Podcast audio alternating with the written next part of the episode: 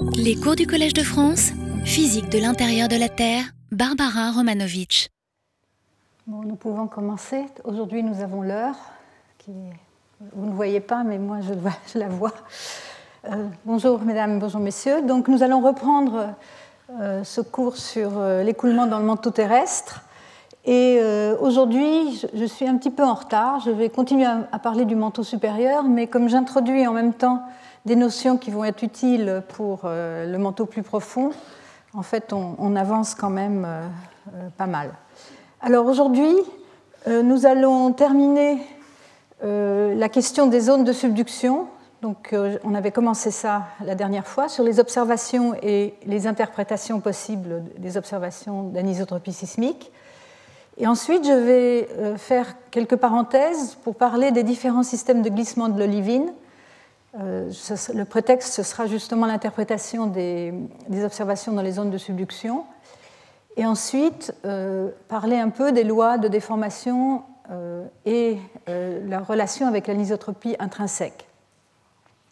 Et finalement, j'espère avoir le temps de parler un peu de comment on fait les simulations numériques du développement de l'anisotropie intrinsèque dans le manteau supérieur, c'est-à-dire comment dans la pratique on peut relier les euh, phénomènes à l'état microscopique aux phénomènes à l'état macroscopique et donc aux observations euh, au final sismiques. Alors, comme on n'a pas eu cours pendant presque trois semaines, je voulais simplement vous rappeler qu'on travaille jusqu'à présent dans l'hypothèse que l'axe rapide de l'olivine, qui est l'axe A, euh, s'aligne dans la direction euh, de la déformation et que cette déformation est en fait, euh, on la ramène au cas simple de cisaillement simple d'assez grande ampleur puisque on travaille sur des temps géologiques assez, assez, assez longs. Donc ça, c'est une hypothèse assez forte, mais qui est vérifiée par, euh, par un certain nombre d'expériences en laboratoire. Donc jusqu'à présent, euh, c'est dans cette hypothèse qu'on a travaillé, et ceci est justifié, comme je vous l'ai déjà montré auparavant, par en contrastant les observations sismiques d'anisotropie euh, dans les bassins océaniques, donc ici au niveau global, euh, à gauche, euh, je vous rappelle, c'était l'anisotropie azimutale, donc la direction de l'axe rapide et l'amplitude d'anisotropie euh, en chaque point du globe ici, à très grande échelle, contrastée avec les directions des plaques, donc ici plaques fossiles qu'on compare aux, profondeurs assez superficielles, et ici aux directions absolues des plaques actuelles et qu'on compare aux plus grandes profondeurs. Et on s'aperçoit qu'on a une bonne correspondance ici à des profondeurs qui correspondent à des profondeurs de l'asténosphère, donc au-dessous de la lithosphère rigide, avec les directions absolues de plaques actuelles. Et euh, par contre, euh, dans les, zones lithosphériques, c'est plutôt avec les directions de plaques fossiles, donc de l'anisotropie fossilisée, euh, donc figée, depuis, euh, depuis la formation de la lithosphère. Le fait qu'on ait cette bonne correspondance nous rassure que l'hypothèse que nous faisons, euh, cette, hypothèse simple, donc d'alignement euh, de l'axe rapide dans la direction du cisaillement, est, valable. Alors, donc je vous rappelle, on était en train de discuter les, la question de ce qui se passe dans les zones de subduction, avec l'intérêt étant de comprendre un peu la dynamique. Et donc, euh, a priori, un modèle simple pourrait être euh, une plaque qui plonge et euh, donc avec des cellules de convection de part et d'autre qui impliquent des directions de cisaillement parallèles à la plaque plongeante. il y a bien sûr des complexités en trois dimensions et des phénomènes qui se rajoutent avec de la fusion spatielle, de l'hydratation qui peut changer euh, la situation. Alors j'en étais restée là. Je, vous avais donné un exemple qui n'était peut-être pas choisi euh, très bien dans la mesure où c'était une région très complexe, mais qui montrait bien le genre d'outils qu'on a à notre disposition pour étudier l'anisotropie sismique dans ces régions, avec les ondes, des ondes de volume soit locales, donc de la biréfringence, le splitting des ondes S locales, soit des ondes télésismiques. Et dans cet exemple particulier, on avait terminé sur ce, dessin euh, qui montrait une, interprétation des données euh, avec une partie du splitting de l'anisotropie provenant de la lithosphère au-dessus de la plaque et euh, reliée, interprétée en, fonction de, fusion partielle et de lamelles de fusion donc, de direction verticale.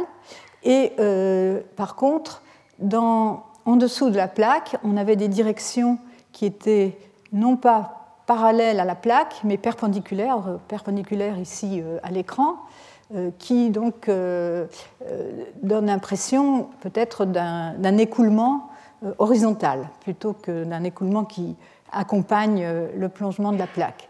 Il y avait aussi des observations donc dans le coin au-dessus de la plaque où on avait euh, euh, dans les parties superficielles aussi des directions qui étaient plutôt, euh, qui étaient plutôt horizontales, parallèles, parallèles à la direction de, de la fosse et non, non de celle de la zone de subduction. Et plus profondément, on avait l'inverse, donc une anisotropie qui donnait l'impression peut-être d'un de, couches euh, qui suivent euh, dans la, euh, parallèles à la direction de la plaque. Alors, ce genre je vous ai montré ces observations dans une région très compliquée, mais en fait, ces observations se confirment dans de nombreuses régions et parfois elles sont même plus claires. Ici, c'est pour des, donc, des observations dans le coin mantélique, au nord du Japon. Et vous voyez ici donc les directions de l'axe rapide obtenues qui sont euh, près de la fosse. Plus près de la fosse, elles sont parallèles à la fosse et euh, plus en arrière, donc dans le coin, elles deviennent euh, perpendiculaires à la fosse. Donc il y a une transition de la direction de l'axe rapide qui est parallèle à la ligne de la fosse, au voisinage de la fosse, vers un axe rapide perpendiculaire à cette ligne. Et encore un exemple ici. Celui-ci, le, précédent a été obtenu par mesure de biréfringence d'onde S. Et ici, euh, c'est euh, l'anisotropie des ondes P euh, dans une autre zone de subduction, celle de l'Alaska, où on voit aussi ce même phénomène si on regarde cette coupe ici. Donc c'est une coupe à prime, je ne sais pas si elle, oui, la voici ici. Donc ici c'est l'Alaska et la zone de subduction qui, fait, qui fait un grand angle ici. Et euh, ce qui est indiqué ici, c'est la projection. C'est une projection. Euh, la coupe est verticale, mais les, euh, les bâtons montrent la direction dans le plan horizontal. Donc, près de la, près de la plaque, cette direction est perpendiculaire à la direction de la. ah oui, c'est l'inverse. Elle est perpendiculaire à la direction de la fosse et là, elle devient plus parallèle. En tout cas, euh, de manière générale, euh, ici c'est un, résumé de ce qu'on trouve dans la partie du manteau au-dessus de la plaque plongeante. On trouve euh, dans de nombreux endroits des, directions d'axe rapide parallèles à la, fosse, ce qui n'est pas ce à quoi on s'attend euh, dans le cas d'un modèle simple à deux dimensions, si on fait une coupe dans une zone de solution et on, s'imagine les courants de convection simples associés. Maintenant, si on regarde sous la plaque, donc euh, c'est surtout des mesures par euh, biréfringence d'ondes SKS et aussi d'ondes S, les ondes S ayant leur source dans la zone étudiée et, pour, et observées euh, à de grandes distances, et les ondes SKS, elles, provenant de sources lointaines et observées dans la zone euh, qui nous intéresse. Et là, on voit aussi de manière relativement systématique des alignements euh, donc de la vitesse de l'axe rapide, qui est indiqué ici par tous ces bâtons, qui est parallèle à, la direction de la fosse et non pas perpendiculaire comme on pourrait s'y attendre. Et ceci est assez général quand on fait une compilation dans le, monde entier, dans les zones de subduction du, tout autour du Pacifique, on s'aperçoit qu'en général, on a donc un alignement de, de, l'axe rapide parallèle à la fosse, sauf dans, dans quelques régions, dans, dans, la région des Cascades, au Mexique, dans une petite région de l'Amérique du Sud et ici en Méditerranée. Donc la question se pose que, comment interpréter ces observations? Et euh, donc encore une fois, pour un modèle simple, on s'attendrait plutôt à, des, euh, à de la déformation qui suivrait la plaque et donc euh, un axe rapide qui serait plutôt perpendiculaire à la fosse. Donc, pour expliquer ça, on a euh, proposé, il y a plusieurs euh, interprétations possibles que je vais vous décrire en un, peu plus de détails. Le premier, c'est peut-être le plus simple, c'est celui de l'écoulement parallèle à la plaque, donc, euh, directement relié à cette, toujours la même idée de l'axe rapide de l'olivine s'alignant dans la direction de, de, la déformation. Et un autre modèle euh, qui me permettra d'introduire les autres types de déformation de l'olivine, ici le type B, celui-ci, euh, celui dont on a parlé jusqu'à présent, s'appelle type A. Et enfin, euh, un modèle proposé récemment qui, attire l'attention sur le fait qu'on fait l'hypothèse que la structure de, de l'olivine est hexagonale, la structure du cristal d'olivine est hexagonale, alors qu'en réalité, elle est orthorhombique. Alors regardons d'abord la première hypothèse. La première hypothèse est dessinée ici, euh, sur l'exemple de l'Amérique du Sud. Là, vous êtes euh, l'Amérique du Sud, euh, c'est le sud ici, le nord ici, donc les Andes. Et donc, il propose que l'écoulement se fait horizontalement pour deux raisons.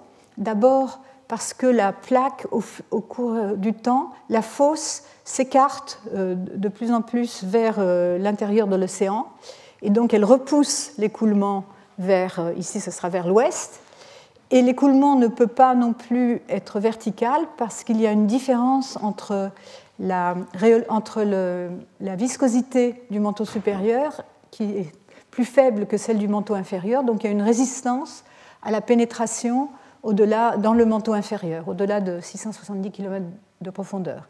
Et donc ce mouvement de, la plaque qui se retire qui s'écarte donc de, l'Amérique du Sud, euh, combiné avec, euh, avec cette résistance à la discontinuité de 670 km, provoque un écoulement horizontal qui va s'échapper par les, ouvertures au bord, des, au, bord, au bord, de la plaque. Et donc ceci a été, disons, il, renforcé par l'observation que les...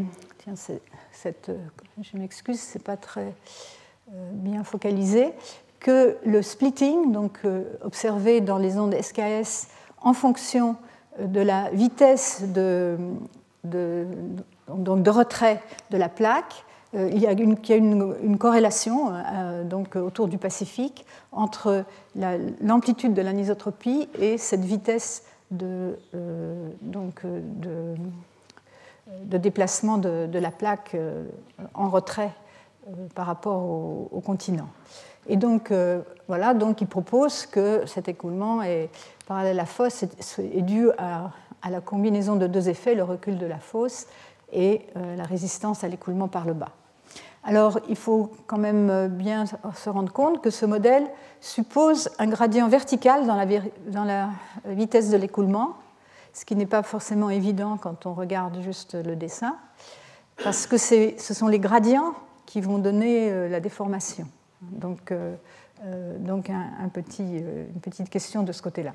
En tout cas, ils expliquent, donc ils remplacent le modèle simple à deux dimensions avec les écoulements ici le long de la plaque au-dessus et en dessous par un écoulement donc plus complexe avec un retour ici autour de la plaque qui euh, donnerait une déformation parallèle à la, à la fosse et euh, donnerait par là même aussi des observations au-dessus, dans le coin, qui serait aussi parallèle à la fosse. Par contre, à plus grande profondeur ou plus loin de la fosse, on, aurait encore un, un, écoulement donc, de coin qui, euh, qui provoquerait des, euh, des, formations donnant lieu à, des axes rapides qui seraient plutôt parallèles à la, fosse. Alors, euh, ceci a été confirmé, enfin cette, cette, hypothèse a été confortée par des modèles numériques du développement d'anisotropie intrinsèque. Hein, je vous rappelle l'acronyme CPO, Crystal Preferred Orientation. Ici, dans un cas d'un modèle 3D, récent qui est sophistiqué parce qu'il euh, il s'agit de. Ils, ont introduit un modèle de déformation avec rhéologie non newtonienne. On y reviendra, mais c'est vraiment une rhéologie non newtonienne qu'il faut avoir pour, euh, pour euh, être dans un cas réaliste. Et la plupart des modèles numériques considèrent en général une rhéologie newtonienne, c'est-à-dire où la vitesse de déformation est proportionnelle à la contrainte. Euh, et on verra que dans ce cas-là, en général, on, ne, produit pas facilement de l'anisotropie. Mais bon, il conclut tout de même que en fait, la magnitude du splitting euh, dépend de la distance de migration de la plaque et non de la vitesse de celle-ci. Donc hein, peut-être un détail à, euh, considérer. Donc ça, c'est la première hypothèse qui, qui paraît plausible avec quelques petits problèmes éventuels. Le deuxième modèle, qui, est proposé, qui a été proposé par l'équipe de Carato à Yale, c'est un modèle de déformation de type B de l'olivine. Donc jusqu'à présent, on a donc euh, euh, supposé que l'axe rapide s'alignait dans la direction du cisaillement, mais sous certaines conditions, les, euh, les plans de glissement changent, de, l'olivine, les plans de glissement préférentiel changent, et en fait, la direction d'axe rapide devient perpendiculaire à euh, la direction du cisaillement. Donc on va voir dans quelles conditions ça se, ça se passe.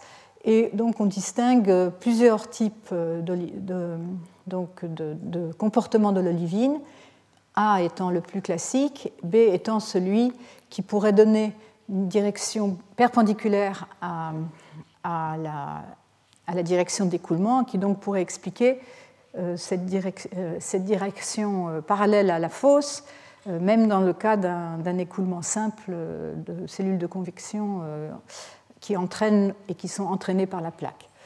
Alors ici, j'ai fait un dessin, je ne sais pas si vous connaissez ce genre de, projection, qui montre, donc ce sont des projections stéréographiques qui montrent les, les directions dans lesquelles s'alignent les, cristaux d'olivine.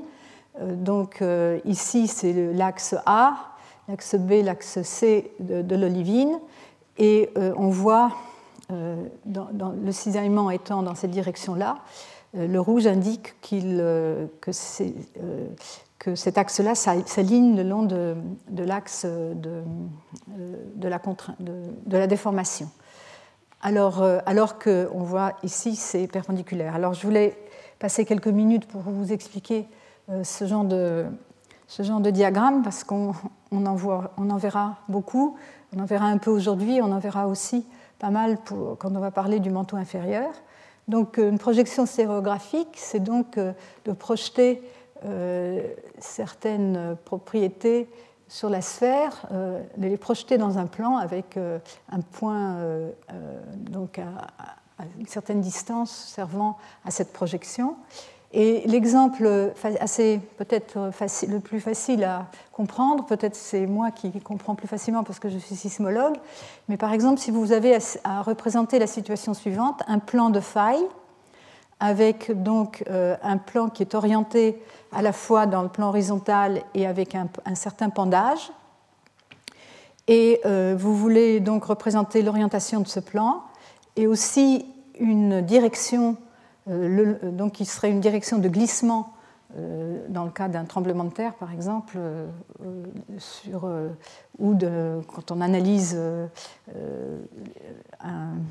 disons, des, des échantillons géologiques, vous voulez représenter ces, directions dans, l'espace.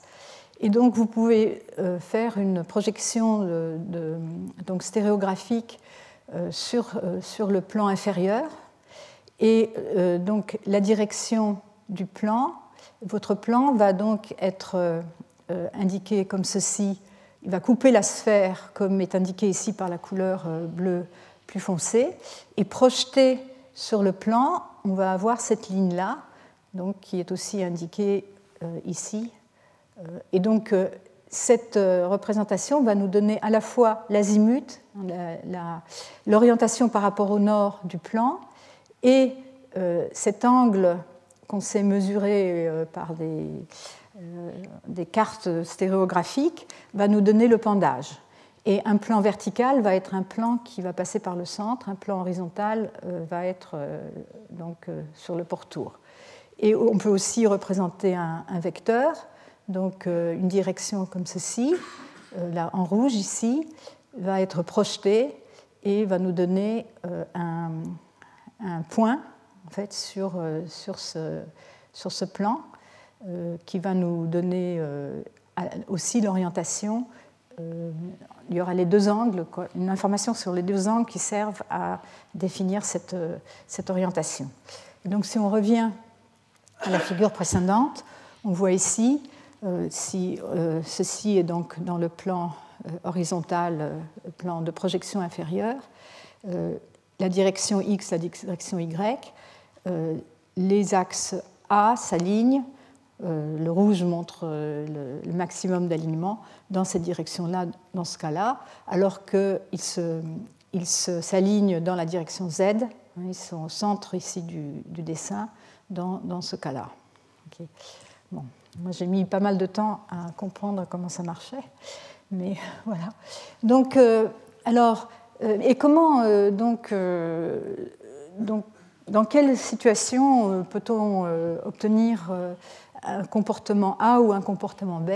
Ceci a été donc, euh, c'est grâce aux expériences de laboratoire sur la déformation de l'olivine et qui, sont, euh, euh, ont été effectuées avec un appareil qui s'appelle l'appareil de Griggs et où on a pu montrer que les plans de glissement principaux changent, avec le, en particulier avec le contenu, en eau, donc l'hydratation de l'échantillon.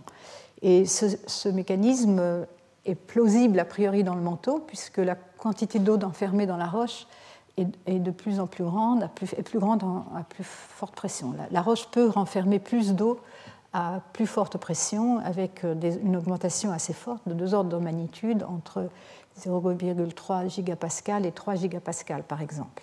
Alors l'appareil de Griggs, très rapidement, c'est un appareil à piston, mais il y a deux pistons euh, donc, pour, qui provoquent la compression. Euh, le piston externe donne euh, la pression de confinement, ce qui permet de travailler à haute pression, à haute pression de confinement, et le, piston interne euh, permet d'appliquer une, contrainte déviatorique, et donc l'échantillon ensuite sous contrainte, on, pourra observer le plan de cisaillement avec des, marqueurs de la déformation. Et euh, ça, donne euh, ensuite des observations comme, ceci euh, par microscopie électronique. Et on s'aperçoit ici, donc on marque la déformation est donnée par les flèches ici, et on voit que les qu'on voit, on voit des, enfin, ça c'est des dislocations, je n'ai pas encore parlé de dislocations, mais euh, qui sont euh, alignés avec ici euh, dans le type B avec la direction de, l'axe de l'olivine 001, donc de, l'axe C. Et pareil pour cet autre type de, de, déformation. Et donc en tout, on distingue cinq types de déformation suivant les conditions expérimentales en particulier le contenu en eau et aussi la contrainte appliquée et aussi la pression et bien sûr la température. Et donc A, c'est celui que nous connaissons le mieux. Ici, c'est la direction du cisaillement. et donc l'axe A aligné avec le cisaillement. Ici, c'est le type B. et ensuite, C, D et E sont un peu plus différences plus subtiles avec, ce qu'on distingue le mieux, c'est la différence entre A et B. Alors, Carato euh, a beaucoup travaillé là-dessus. Ils ont euh, regardé, donc euh, exploré les types observés en fonction du contenu en eau, ici, donc en, 10 puissance moins 6, ici, de rapport hydrogène-silicium, et en fonction de la contrainte appliquée. Donc, pour l'olivine sèche, c'est surtout le type A, alors ici, donc la notation, quand on, euh, a ici des, euh, parenthèses rectilignes comme ça, euh, c'est la, la direction, donc la direction 1, 0, 0, et ça, ça donne le plan de glissement. Les parenthèses courbées donnent le plan de, de glissement. Donc ici, ici donc ce serait le, plan euh, perpendiculaire à l'axe Z, hein, donc le plan XY. Et, et on voit donc euh, le type A euh, dans des conditions donc d'olivine sèche, et ensuite, suivant les conditions de la contrainte appliquée, pour les roches hydratées, on observe ces différents types. Et le type B, qui donc été proposé par Carato pour expliquer les observations dans les zones de subduction, serait dominant à basse température et forte contrainte. Aussi ce diagramme qui montre ici, en fonction de la température et de la contrainte appliquée, pour une teneur en eau fixe, cette fois-ci, euh, on voit euh, donc que le, type B domine à basse température et le type C à plus haute température. Alors, donc, ces observations ont été faites donc, il y a une dizaine d'années euh, dans l'appareil de Griggs. En fait, euh, depuis, il y a eu des mesures faites euh, dans un appareil de Griggs amélioré avec des pistons en alliage de tungstène-carbone qui permettent d'aller à de plus, fortes pressions et donc avec des déformations en importantes et sous des faibles contraintes. Et là, et aussi sous des conditions expérimentales plus rigoureuses qui permettaient de, de mieux euh, contrôler la quantité d'eau euh, renfermée par la roche. Et là, euh, on s'est aperçu qu'on peut observer cette transition de type A à type B, même sur des échantillons de livine sèche à plus haute pression. Et donc, bon, là, c'est les conditions expérimentales, donc température de 1300 degrés Celsius, qui correspond au manteau supérieur, une vitesse de déformation euh, euh, relativement réaliste et des déformations assez importantes, hein, une déformation euh, facteur 3 à 6. Et donc je vous montre simplement donc le résultat de cette, comment il voit cette transition, donc à, une pression de 2, donc encore une fois, les, comment s'alignent les axes A, B et C de l'olivine, le cisaillement étant toujours dans la direction ici horizontale. Euh, à des pressions de 2,5 gigapascal, on a bien un type A. À 3,1 gigapascal, ça a déjà changé. Et à 3,6 gigapascal, on a franchement euh, une déformation de type C.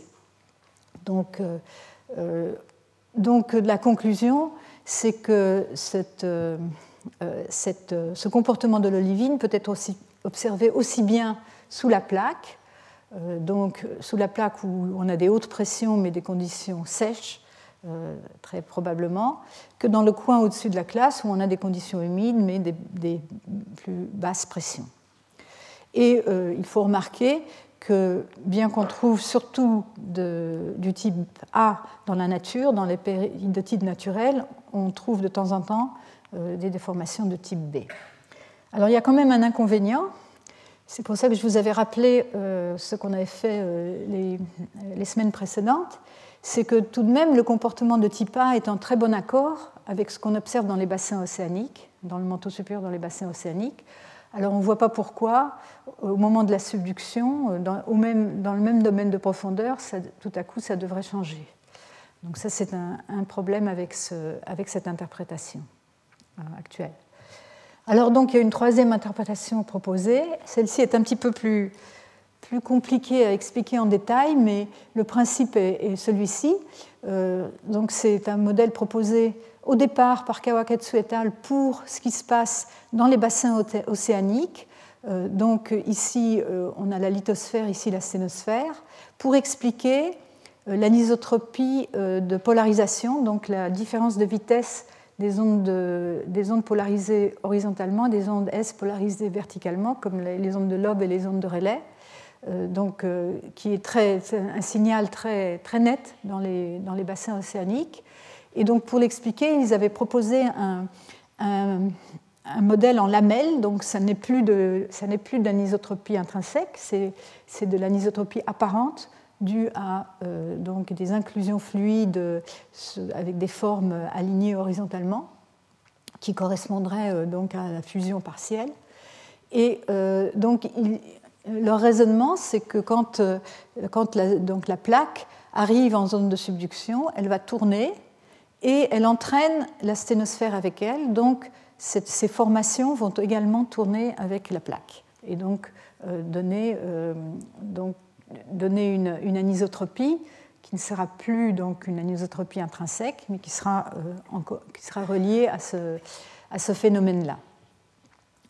Et donc, le, le, raisonnement est basé sur l'idée qu'en fait, euh, on simplifie trop le problème quand on suppose que la symétrie de l'olivine est hexagonale et, euh, et, que dans ce cas-là, on s'attend à avoir une anisotropie azimutale forte, mais, mais l'anisotropie radiale serait faible. Et or, euh, l'anisotropie radiale observée est forte, donc ce modèle est peut-être un peu trop simplifié. Par contre, euh, une symétrie orthorhombique, dont, en tenant compte maintenant euh, de la complexité euh, plus grande de, cette symétrie orthorhombique, on peut avoir une, obtenir une anisotropie radiale plus forte, mais alors l'anisotropie radiale est un peu faible, ce qui est encore un problème, je pense, puisque l'anisotropie azimutale est assez, assez bien documentée dans les bassins océaniques. Mais l'idée euh, tout de même, c'est qu'on euh, pourrait distinguer ces différents modèles si on a des observations euh, d'ondes sismiques qui arrivent avec des angles d'incidence différents. Ici, on a donc le cas de l'anisotropie azimutale en fonction, donc c'est les vitesses des ondes SH et, VS, et des ondes SV en fonction de l'angle d'incidence. On a toujours VSV supérieur à VSH, c'est le cas de l'axe de symétrie est horizontal. Le, le, cas de l'anisotropie radiale pure, de l'anisotropie de polarisation pure, avec axe de symétrie verticale, on a au contraire VSH supérieur à VSB, euh, toujours euh, indépendamment de l'angle d'incidence. La, différence varie, mais c'est toujours dans le même sens. Par contre, avec euh, un cristal à symétrie orthorhombique, si on tient compte de, ça plus précisément, on va voir changer la relation entre les vitesses de VSH et VSV en fonction de l'angle d'incidence. Donc ce modèle est plus sophistiqué. Euh, malheureusement, à l'heure actuelle, on manque euh, d'observations. Euh, on a surtout en général des, observations avec des angles d'incidence très élevés, des, donc des ondes SKS ou des ondes même S qui proviennent de, grandes distances. Et, donc, on, a du mal à avoir beaucoup d'envergure dans les angles. Donc, pour résumer, quel est le modèle le plus réaliste? Le modèle d'Olivine B a fait beaucoup de sensations au moment où il a été proposé, mais il est en désaccord avec les observations dans les bassins océaniques, euh, où euh, l'anisotropie est bien expliquée euh, par un modèle d'Olivine de type A. Et la plupart des roches, échantillons de roches du manteau montrent aussi une déformation de type A, donc ce modèle n'est plus très populaire. Les deux autres modèles sont plus difficiles à distinguer et donc euh, il faut euh, donc plus de données avec des inclinaisons de trajet différentes pour euh, pouvoir trancher. Et bien sûr, associer ça avec donc des modélisations en trois dimensions avec une rhéologie plus réaliste. Alors, bon, je, je, vais passer là simplement pour dire que donc, tout de même, le modèle de Living de type B s'appliquerait peut-être plus facilement dans le coin, donc au-dessus de la zone de subduction, euh, qui serait donc à des pressions relativement faibles et une, situation d'hydratation plus forte. Alors maintenant, je vais passer, euh, je vais parler un peu des dislocations, parce qu'on va essayer, on a jusqu'à présent euh, parlé beaucoup de sismologie, donc d'observation à grande échelle, et on a relié ça aux, aux, observations expérimentales, mais d'une manière assez, euh, assez flou, disons. On va repartir maintenant et regarder ce qui se passe à l'état microscopique. Et donc, euh, on va euh, parler des dislocations. Alors, je vous avais introduit ces lois de déformation dans le premier cours, donc les, ces lois de fluage avec la vitesse de déformation en fonction de la contrainte appliquée. Et donc, ce sont des, des, lois de déformation qui sont activées thermiquement et euh, donc euh, qui vont, suivant euh, le comportement, dépendre linéairement de la contrainte. Ce sera le régime de la diffusion. Et dans ce cas-là, ils vont par contre dépendre de la taille des grains. Et au contraire, on peut avoir une loi qui ne dépend pas de la taille des grains, mais qui dépend où l'exposant est supérieur à 1, donc qui dépend de manière non linéaire avec la contrainte. Alors ces cas sont très distincts et euh, donc euh, on va les regarder euh, séparément. On va, donc les, déformations dans les solides, on va distinguer le, cas des dislocations et le cas de la diffusion. Il y a aussi euh, euh, donc d'autres, euh, d'autres phénomènes un peu plus qui, s'y, ajoutent, le glissement des, limites de grain et le twinning. Donc d'abord, les dislocations. C'est le cas de mouvements de. Dans, tous les cas, il s'agit au niveau, au niveau atomique de mouvements de défaut dans la structure cristalline. Et dans le cas de, des dislocations, il s'agit euh, euh, de, défauts linéaires, alors qu'on verra dans le cas de la diffusion, ce sont des, défauts ponctuels. C'est ça la différence principale. Alors qu'est-ce qu'une dislocation? C'est donc un défaut linéaire dans un cristal. Par exemple, euh, vous introduisez un demi-plan supplémentaire dans un cristal, par exemple un cristal cubique. Donc vous introduisez un défaut dans ce cristal. Et alors, qu'est-ce qui se passe? Euh, Sous l'effet euh, des contraintes, ce défaut va se propager. Euh, il va se propager donc progressivement le, long du cristal. Et il, va se propager, cette propagation ne va pas être instantanée, elle va dépendre du temps. Et pourquoi ça se passe On peut le comprendre, c'est en fait cette façon de se déformer utilise moins d'énergie. Si vous essayez de déplacer un tapis en tirant dessus, euh, c'est très dur. Par contre, si vous, si vous le déplacez peu à peu, hein, en, créant un pli, euh, ce sera beaucoup plus facile. C'est comme ça, ça c'est l'exemple classique de la chenille. Là se déplace la chenille. Voilà. Euh, donc, c'est la déformation dans le cristal, c'est la même chose. Vous avez d'abord une déformation élastique euh, donc dû à une contrainte. Et ensuite, euh, on introduit une dislocation. Cette dislocation euh, se propage et finalement, vous arrivez à avoir changé la forme du cristal sans avoir de fracturation mécanique et sans changement de structure. Et l'unité de, donc de, infinitésimale de, de, de cette euh, changement de forme s'appelle le vecteur de Burgers, euh, noté par la, par le, euh, lettre B. Et donc la déformation ductile est reliée, donc, dans ce cas, au mouvement des dislocations. encore une fois, donc, ici, le cas. On distingue les dislocations de coin, où le vecteur de Burger est perpendiculaire à la ligne de la dislocation, et les dislocations de vis, où le vecteur de Burger est parallèle à la ligne de dislocation qui permet aux euh, dislocations de monter. Donc, en,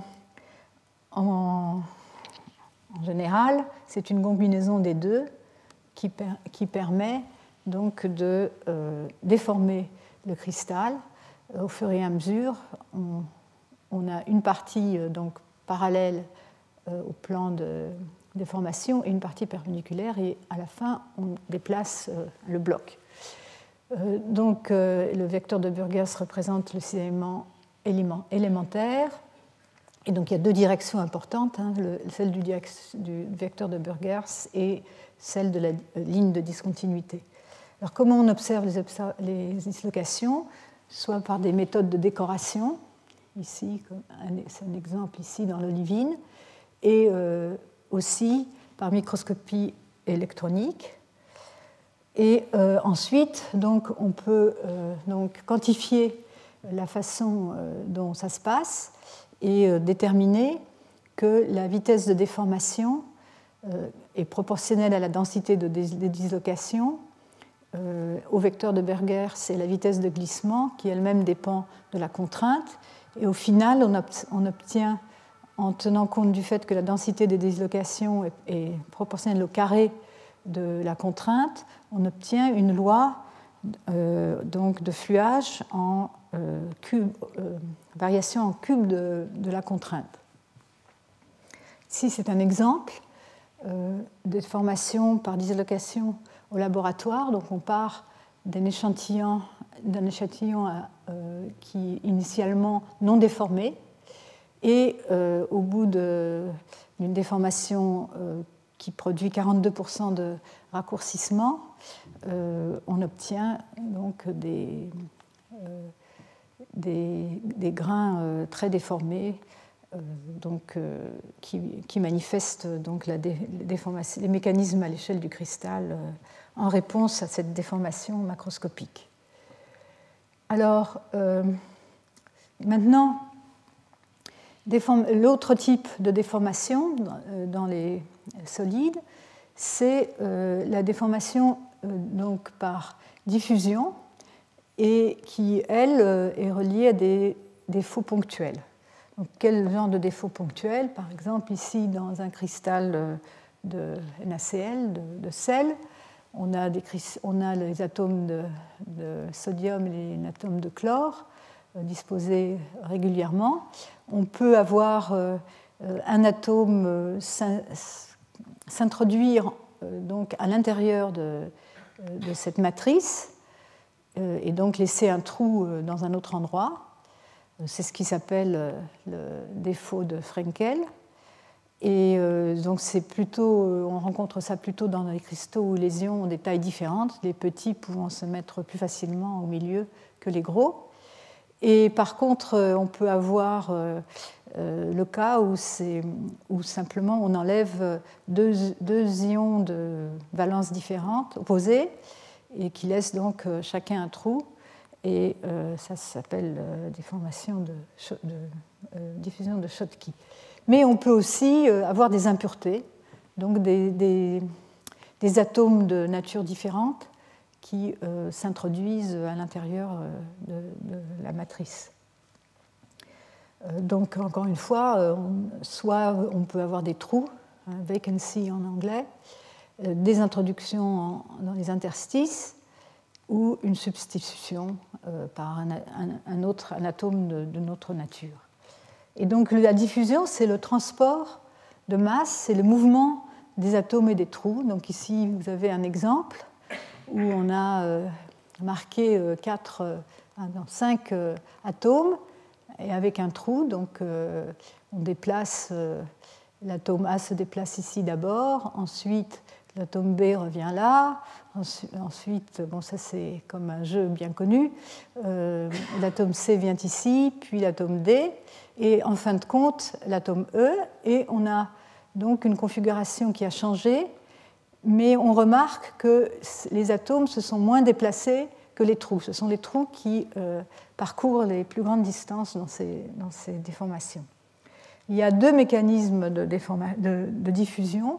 L'un se fait par l'intérieur du cristal, hein, diffusion intracristalline, c'est le fluage de Nabarro et Ring.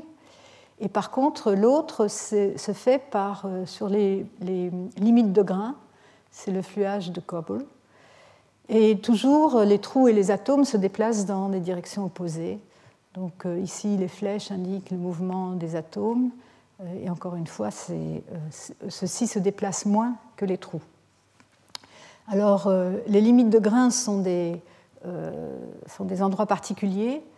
Donc, c'est des, régions de discontinuité et donc où se concentrent les défauts et donc où peut se concentrer la déformation. Je ne dirais pas, il y a beaucoup d'études actuellement sur, qui se concentrent sur euh, les, euh, ce qui se passe dans les limites de grains.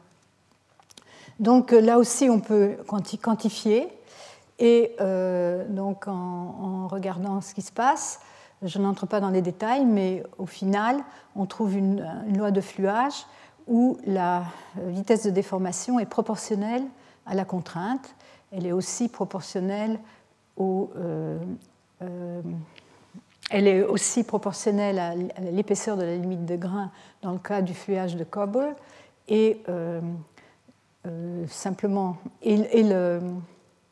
mais pas dans le, cas du fluage de Nabarro et on a une dépendance en taille, de, taille de grain au cube ou l'inverse du cube des tailles de grains dans le cas euh, de Cobble et euh, au carré dans le cas du euh, fluage Nabarro-Herring.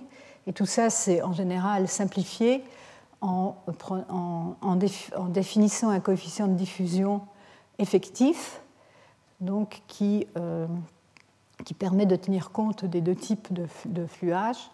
Et on obtient au final une loi de ce type donc, mais euh, l'important, c'est qu'à la différence des dislocations, on a une loi linéaire euh, en fonction du, euh,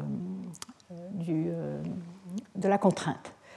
Et pour que ce mécanisme soit efficace, on s'aperçoit bien sûr qu'il faut que les tailles de grains soient petites et que la température soit haute, puisque ce terme-là augmente avec la température et celui-ci aussi.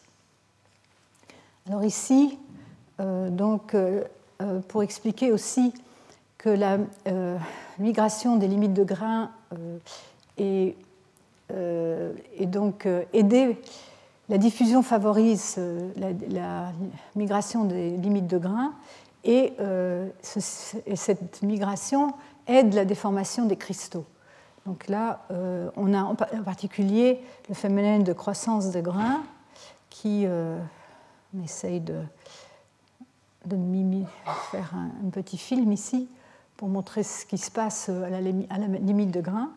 Mais c'est un phénomène euh, important qui va être associé aussi avec la recristallisation, c'est-à-dire que vous pouvez avoir une déformation qui va donner de l'anisotropie, euh, une déformation par dislocation qui va donner de l'anisotropie, mais euh, au fur et à mesure où les grains se, se se déforme et, se, et recristallise, euh, au bout d'un certain temps, vous pouvez perdre cette, cette, cette, anisotropie et donc vous allez perdre l'information enfin, l'information historique contenue dans, dans, ce que vous observez à l'heure actuelle. Donc c'est un, problème qui peut être assez important. pour résumer les, disons, le, le genre de régime, Hein, de déformation en fonction de la contrainte et de la taille de grain. Euh, on a donc pour les grains petits, euh, de petite taille euh, à, température constante, on est dans le régime de la diffusion à des contraintes pas trop élevées et qui correspondent au cas de la Terre, enfin au cas de, l'observation naturelle, et au contraire pour des, tailles de grains plus grandes, euh, le mécanisme favorisé est celui de dislocation. Euh, ça, c'est une version de Carato, le même en, euh, le même dessiné par, dans un autre article de Jessica Warren qui indique la même chose, avec, on voit ici, dans ces directions, la taille des, grains augmente et dans ces directions-là, la taille des grains diminue pour se trouver à cette limite.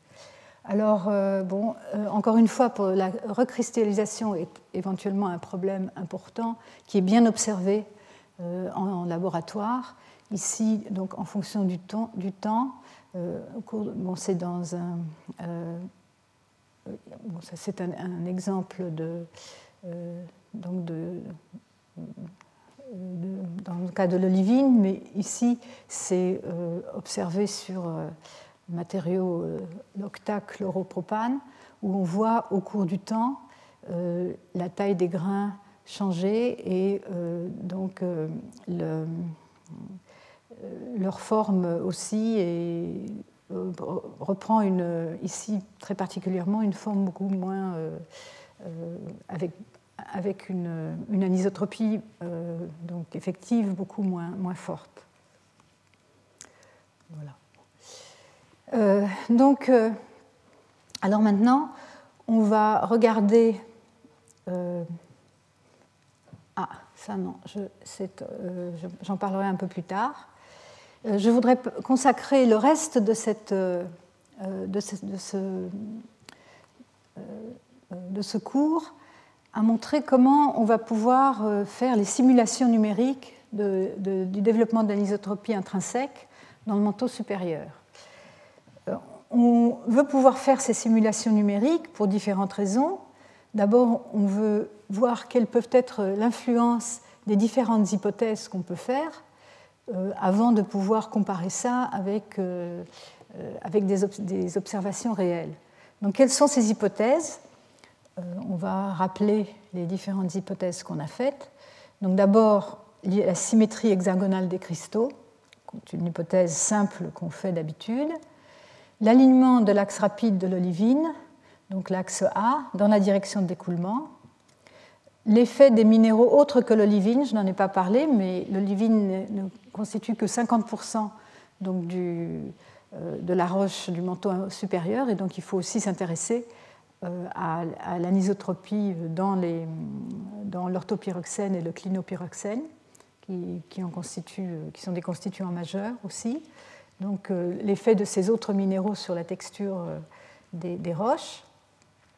Et en particulier, donc, le système de glissement dominant de l'olivine, ça je, l'ai répété beaucoup de fois, euh, c'est l'axe A qui s'aligne dans la direction du cisaillement, dans le, cas du type A, le plus courant. Par contre, pour l'orthopyroxène, le système de glissement dominant est, un autre système, c'est direction 001 et dans le plan 100. Et donc c'est l'axe C qui va s'aligner dans la direction du cisaillement. Et donc si vous combinez les deux dans un certain type, euh, enfin soumis à un certain régime de, déformation, de contrainte, euh, vous allez avoir euh, en moyenne une réduction dans, dans, l'anisotropie moyenne de la roche due, due à la présence d'orthopyroxène. Influence de la rhéologie, donc l'influence de savoir si, euh, quel est l'exposant de, euh, de, la vitesse de déformation en fonction de, la contrainte et la dépendance ou non de la taille de grain. L'influence de la recristallisation, donc euh, reconfiguration des grains, croissance des grains, qui peut donc cacher, qui peut nous cacher l'histoire de la déformation et donc qui peut être un, effet important et donc un problématique pour euh, comprendre euh, l'écoulement dans le manteau euh, à l'échelle des temps géologiques. et c'est la recristallisation, ici je note tout de même qu'on observe, qu'on observe ça bien dans les échantillons de roches naturelles. on, observe une réduction de l'anisotropie de euh, dû euh, à la recristallisation, à la rotation des grains, euh, lorsque la déformation dépasse une certaine limite. Alors il va falloir pouvoir donc, simuler ceci dans les, dans les calculs de la déformation. Et aussi l'effet de la pression. On, a, on, peut avoir un changement de système de glissement dominant de l'olivine qui peut donc à plus haute pression, plus forte pression réduire la magnitude de l'anisotropie. Alors pour ceux que ça intéresse, euh, il y a je conseille ce livre sur euh, la texture et l'anisotropie, donc de, ces spécialistes qui euh, racontent en les plus intimes détails l'effet des, des, orientations préférentielles des cristaux sur les propriétés des matériaux et, très précisément des roches. Alors, euh, donc, euh, on part de, des, propriétés microscopiques, donc les, les, propriétés cristallines, les anisotropies cristallines, les plans de glissement, mais il faut aussi tenir compte du fait qu'on n'est pas en présence d'un cristal, d'un monocristal, mais qu'une roche est euh, très, généralement un, ensemble polycristallin. Alors, euh, comment calculer les propriétés anisotropes à l'échelle de la roche? Donc, euh, il va falloir, on va avoir, donc, on va connaître l'anisotropie microscopique des cristaux, les plans de glissement, etc. Mais tout ça va être assemblé dans un certain assemblage un certain agrégat qui euh, donc va être un mélange où tous les cristaux ne vont pas être euh, nécessairement euh, alignés de la même façon dû aux, conditions de départ et aux conditions géométriques et autres de départ. Donc il, va falloir pouvoir relier ceci, remplacer ou relier le, les propriétés au niveau du cristal à celles du, de l'assemblage. Donc euh, passer du monocristallin à un milieu effectif. Et donc on va faire une moyenne, euh, donc euh, une moyenne sur le volume de la roche qui va dépendre de la composition minéralogique et de l'orientation des cristaux. Alors c'est là qu'intervient la façon dont on fait des moyennes. Et là, il y a deux façons principales. C'est donc de construire des milieux effectifs euh, donc, euh, euh, pour la microstructurelle, soit donc en fait on, veut relier les contraintes aux déformations hein, et donc en déduit on veut obtenir les propriétés élastiques effectives soit on peut considérer soit que, dans l'agrégat la déformation est constante, Hein, la déformation est uniforme, soit que c'est la contrainte qui est uniforme. Et suivant ces deux, ces deux hypothèses, on va sommer soit les constantes élastiques directement, soit l'inverse des constantes élastiques. Et on obtient ainsi deux moyennes, la moyenne de, Voigt et la moyenne de Royce, euh, qui vont nous donner des, euh, des limites, une limite euh, euh, maximum et une limite minimum. Ici, c'est l'anisotropie donc, dans les, des ondes P en pourcent, en, donc, suivant qu'on fait la moyenne de Voigt ou la moyenne de Royce. Et on voit que ces, ces deux moyennes divergent. Et donc la solution, c'est de prendre la moyenne de ces deux moyennes, qui est la, la moyenne de Hill, ou parfois appelée Voigt-Royce-Hill, qui est donc euh, Voigt plus euh, Royce sur 2. Alors, ça n'a aucune euh, base théorique, mais en pratique, il se trouve que ça, on trouve des valeurs qui sont proches des valeurs enfin, mesurées expérimentalement. Donc, donc euh, c'est fait couramment, bien que euh, on soit quand même ennuyé euh, qu'il n'y ait pas de, de, théorie rigoureuse à l'appui. Alors ensuite, donc, ça c'est pour donc, tenir compte de du fait qu'on a un système polycristallin. Et comment on va simuler la déformation? Alors là, le, disons, la, façon, disons, peut-être favorite actuellement de le faire, il y a, différents, on peut faire différentes hypothèses, mais le formalisme, disons, qui marche pas mal, qui, est assez euh, populaire, c'est le formalisme VPSC, Viscoplastic Self-Consistent Mechanism, qui donc a été euh, proposé au départ par Molinari et euh, donc développé et qui a été appliqué beaucoup donc au cas du manteau supérieur et plus récemment au cas du manteau inférieur, comme on le verra par la suite. Et donc, euh, donc euh, euh, ici, on fait l'hypothèse qu'on peut supposer que chaque grain d'un ensemble polycristallin est traité comme une inclusion, une inclusion à l'intérieur d'une matrice, une inclusion ellipsoïdale. On va calculer, on va calculer la déformation plastique, donc en faisant l'hypothèse de déformation par dislocation et rotation des grains. Euh, on va déterminer ce qu'on appelle la contrainte de cisaillement critique euh, pour chaque système de glissement du grain, suivant euh, son orientation et la force appliquée. Et donc, on va, on va, autoriser, un glissement pour, les systèmes de glissement qui sont activés, c'est-à-dire les systèmes pour lesquels le, la contrainte critique est supérieur euh, à euh, euh, un, seuil d'activité. Et à ce moment-là, on va, supposer que le glissement est proportionnel. Le glissement va se produire à une vitesse proportionnelle à la contrainte déviatorique locale. Et donc, on va calculer ceci en fonction du temps. On va suivre donc certains, certaines particules au cours du temps. Et alors le problème de la récristallisation, lui, est traité de manière approximative euh, lorsque euh, l'énergie de déformation dépasse un certain seuil. Donc bien sûr, il y a un peu d'arbitraire ici, plusieurs seuils qui doivent être définis d'une certaine manière. On euh, repart à zéro, on, annule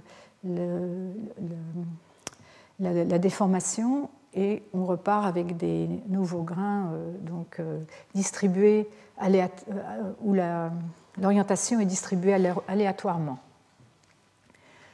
Alors donc en entrée de ce genre de calcul, il va falloir euh, avoir un ensemble de grains. En général, on travaille avec euh, un millier de grains. On va introduire les propriétés cristallines, hein, donc les propriétés élastiques, les propriétés d'anisotropie intrinsèque, euh, et la texture, donc euh, les plans de glissement. Et on va calculer les propriétés sismiques en faisant, euh, donc, en faisant un calcul du tenseur élastique effectif par ce Moyen Âge que, je vous ai expliqué, donc soit par Voigt, soit par Eros, mais en général, on fait la moyenne des deux, comme je vous ai déjà expliqué. Et donc, les prédictions, alors donc ça c'est, le, le, VPSC, qui, euh, mais il y a des... Donc on peut faire des comparaisons entre les, les prédictions de ce genre de calcul et, le, euh, et des, observations dans la nature, comme par exemple ici les ophiolites euh, naturels d'Oman.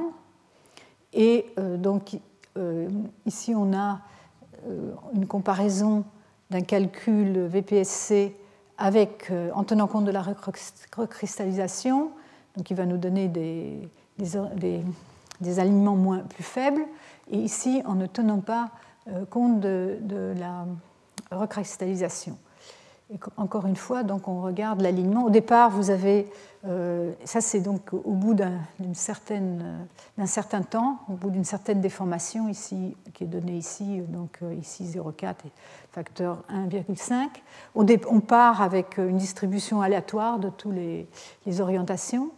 Et à la fin, on obtient des, Enfin, non pas ici, puisque ça c'est l'exemple de ce qu'on observe dans la nature, mais euh, donc dans le calcul, Et au bout d'un certain temps, on observe cet alignement qui, vous voyez, ressemble pas trop mal à ce qu'on observe dans la nature. effectivement, si on regarde celui-ci, par exemple, il ressemble pas mal à, à cet ophiolite-là.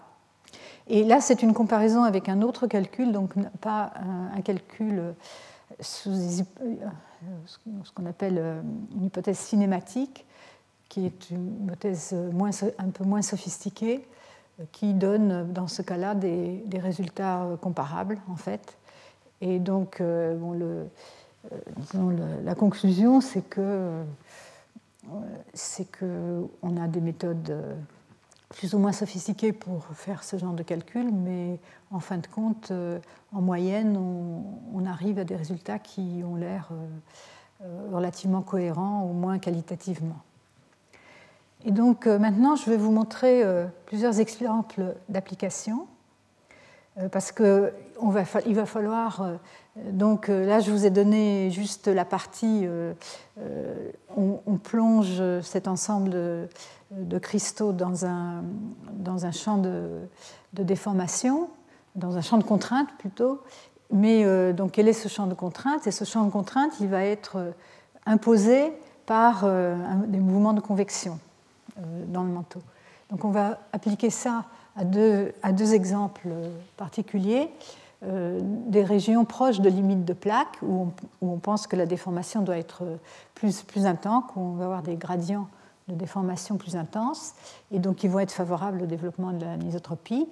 Euh, donc dans deux cas, un cas 2D où on va regarder la limite entre la lithosphère, donc rigide, et la sténosphère dans les bassins océaniques, donc au milieu des bassins océaniques.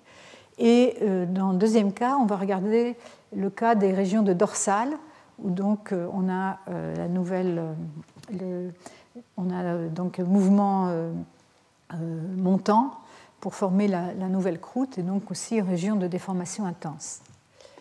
Alors dans le premier cas, euh, donc ici, donc c'est un calcul euh, euh, donc, entre une plaque lithosphérique et la sténosphère. Donc la différence, c'est la, la, rhéologie de la sténosphère, donc la viscosité de la sténosphère beaucoup plus euh, plus faible que celle de la, celle de la lithosphère. Et donc, en, en, fonction de la profondeur, on peut décrire le, la, la, déformation euh, en cisaillement accumulée, qui donc est décrite par ces, euh, par ces diagrammes. Et on voit donc les axes de l'olivine. C'est un modèle qui suppose qu'on a 100% d'olivine euh, calculé sur un nombre de grains de 200, 200 grains, et on regarde l'orientation de l'axe 1, 0, 0, donc de l'axe A, qui s'oriente euh, horizontalement, donc le cisaillement est horizontal, euh, et donc c'est le cas, bien classique de déformation de type A. Et par contre, ce qui est intéressant, c'est qu'on voit donc se développer au cours du temps une couche d'environ 250 km d'épaisseur euh, d'anisotropie euh, euh, assez importante qu'on doit pouvoir observer par la sismologie. Ici, c'est montré pour un âge de la lithosphère de 100 millions d'années, mais ici on voit dans l'encart le, genre de, déformation accumulée qu'on peut obtenir euh, euh, pour des âges différents de la plaque, donc euh, des âges plus jeunes. La, déformation est limitée à des profondeurs plus faibles, et plus la plaque est, ancienne, plus, la, lithosphère s'épaissit et plus la déformation se concentre à des plus grandes profondeurs et la déformation devient plus grande. Donc on s'attend avoir euh, donc de, de l'anisotropie plus forte, ce qu'on peut calculer, euh, précisément euh, à partir de, ces diagrammes.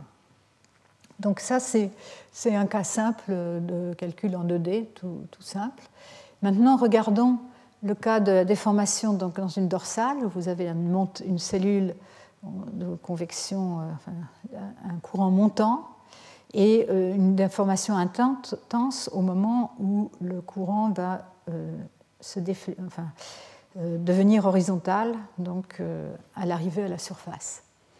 Donc là, donc, qu'est-ce qu'on a en entrée? En, entrée, on, a d'abord un modèle géodynamique, hein, donc un modèle qui va nous donner les, vitesses euh, les vitesses des particules euh, donc dans la cellule de convection qui vont être calculées par une méthode d'éléments finis ou différences finies.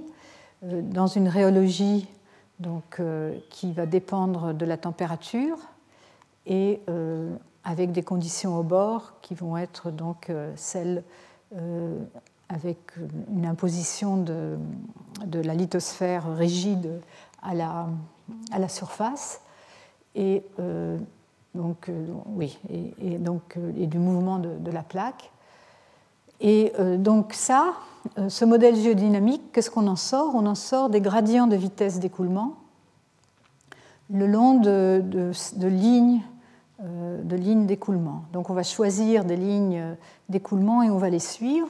On va avoir les gradients de vitesse. Ces gradients de vitesse vont nous donner des déformations. Et à partir de ces déformations et des propriétés des cristaux, euh, etc., on va pouvoir en déduire euh, euh, les, constantes élastiques, donc au niveau du cristal et ensuite au niveau de l'agrégat en moyenne. Et une fois qu'on a les constantes élastiques à chaque endroit, on va en pouvoir calculer l'anisotropie sismique donc qu'on pourrait prédire.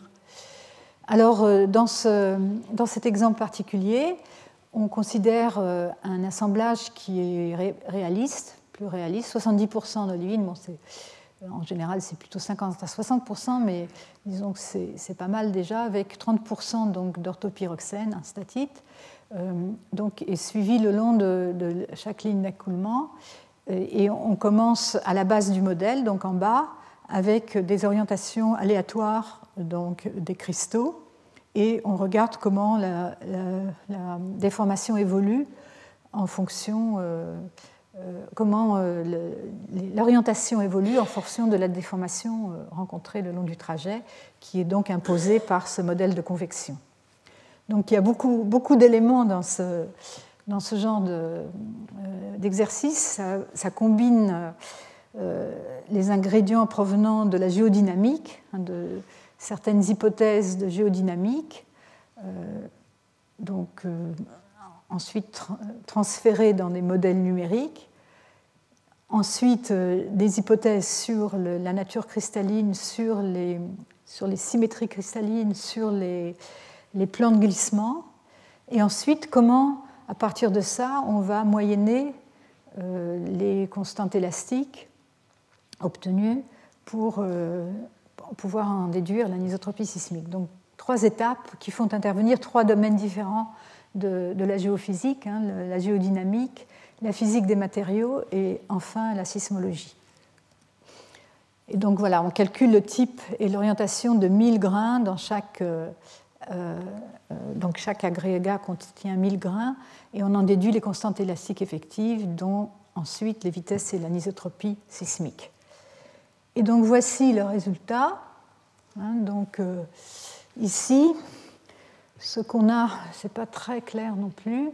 Euh, donc ici, vous avez euh, donc ça c'est la profondeur. Donc on commence ici avec des orientations aléatoires. Hein, donc il y a des grains orientés un, peu de manière plus ou moins uniforme.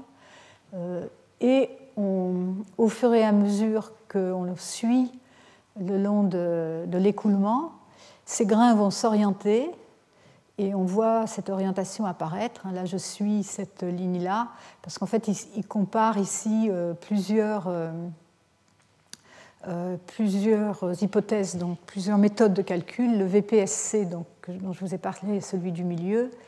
Ici, c'est un, calculé avec,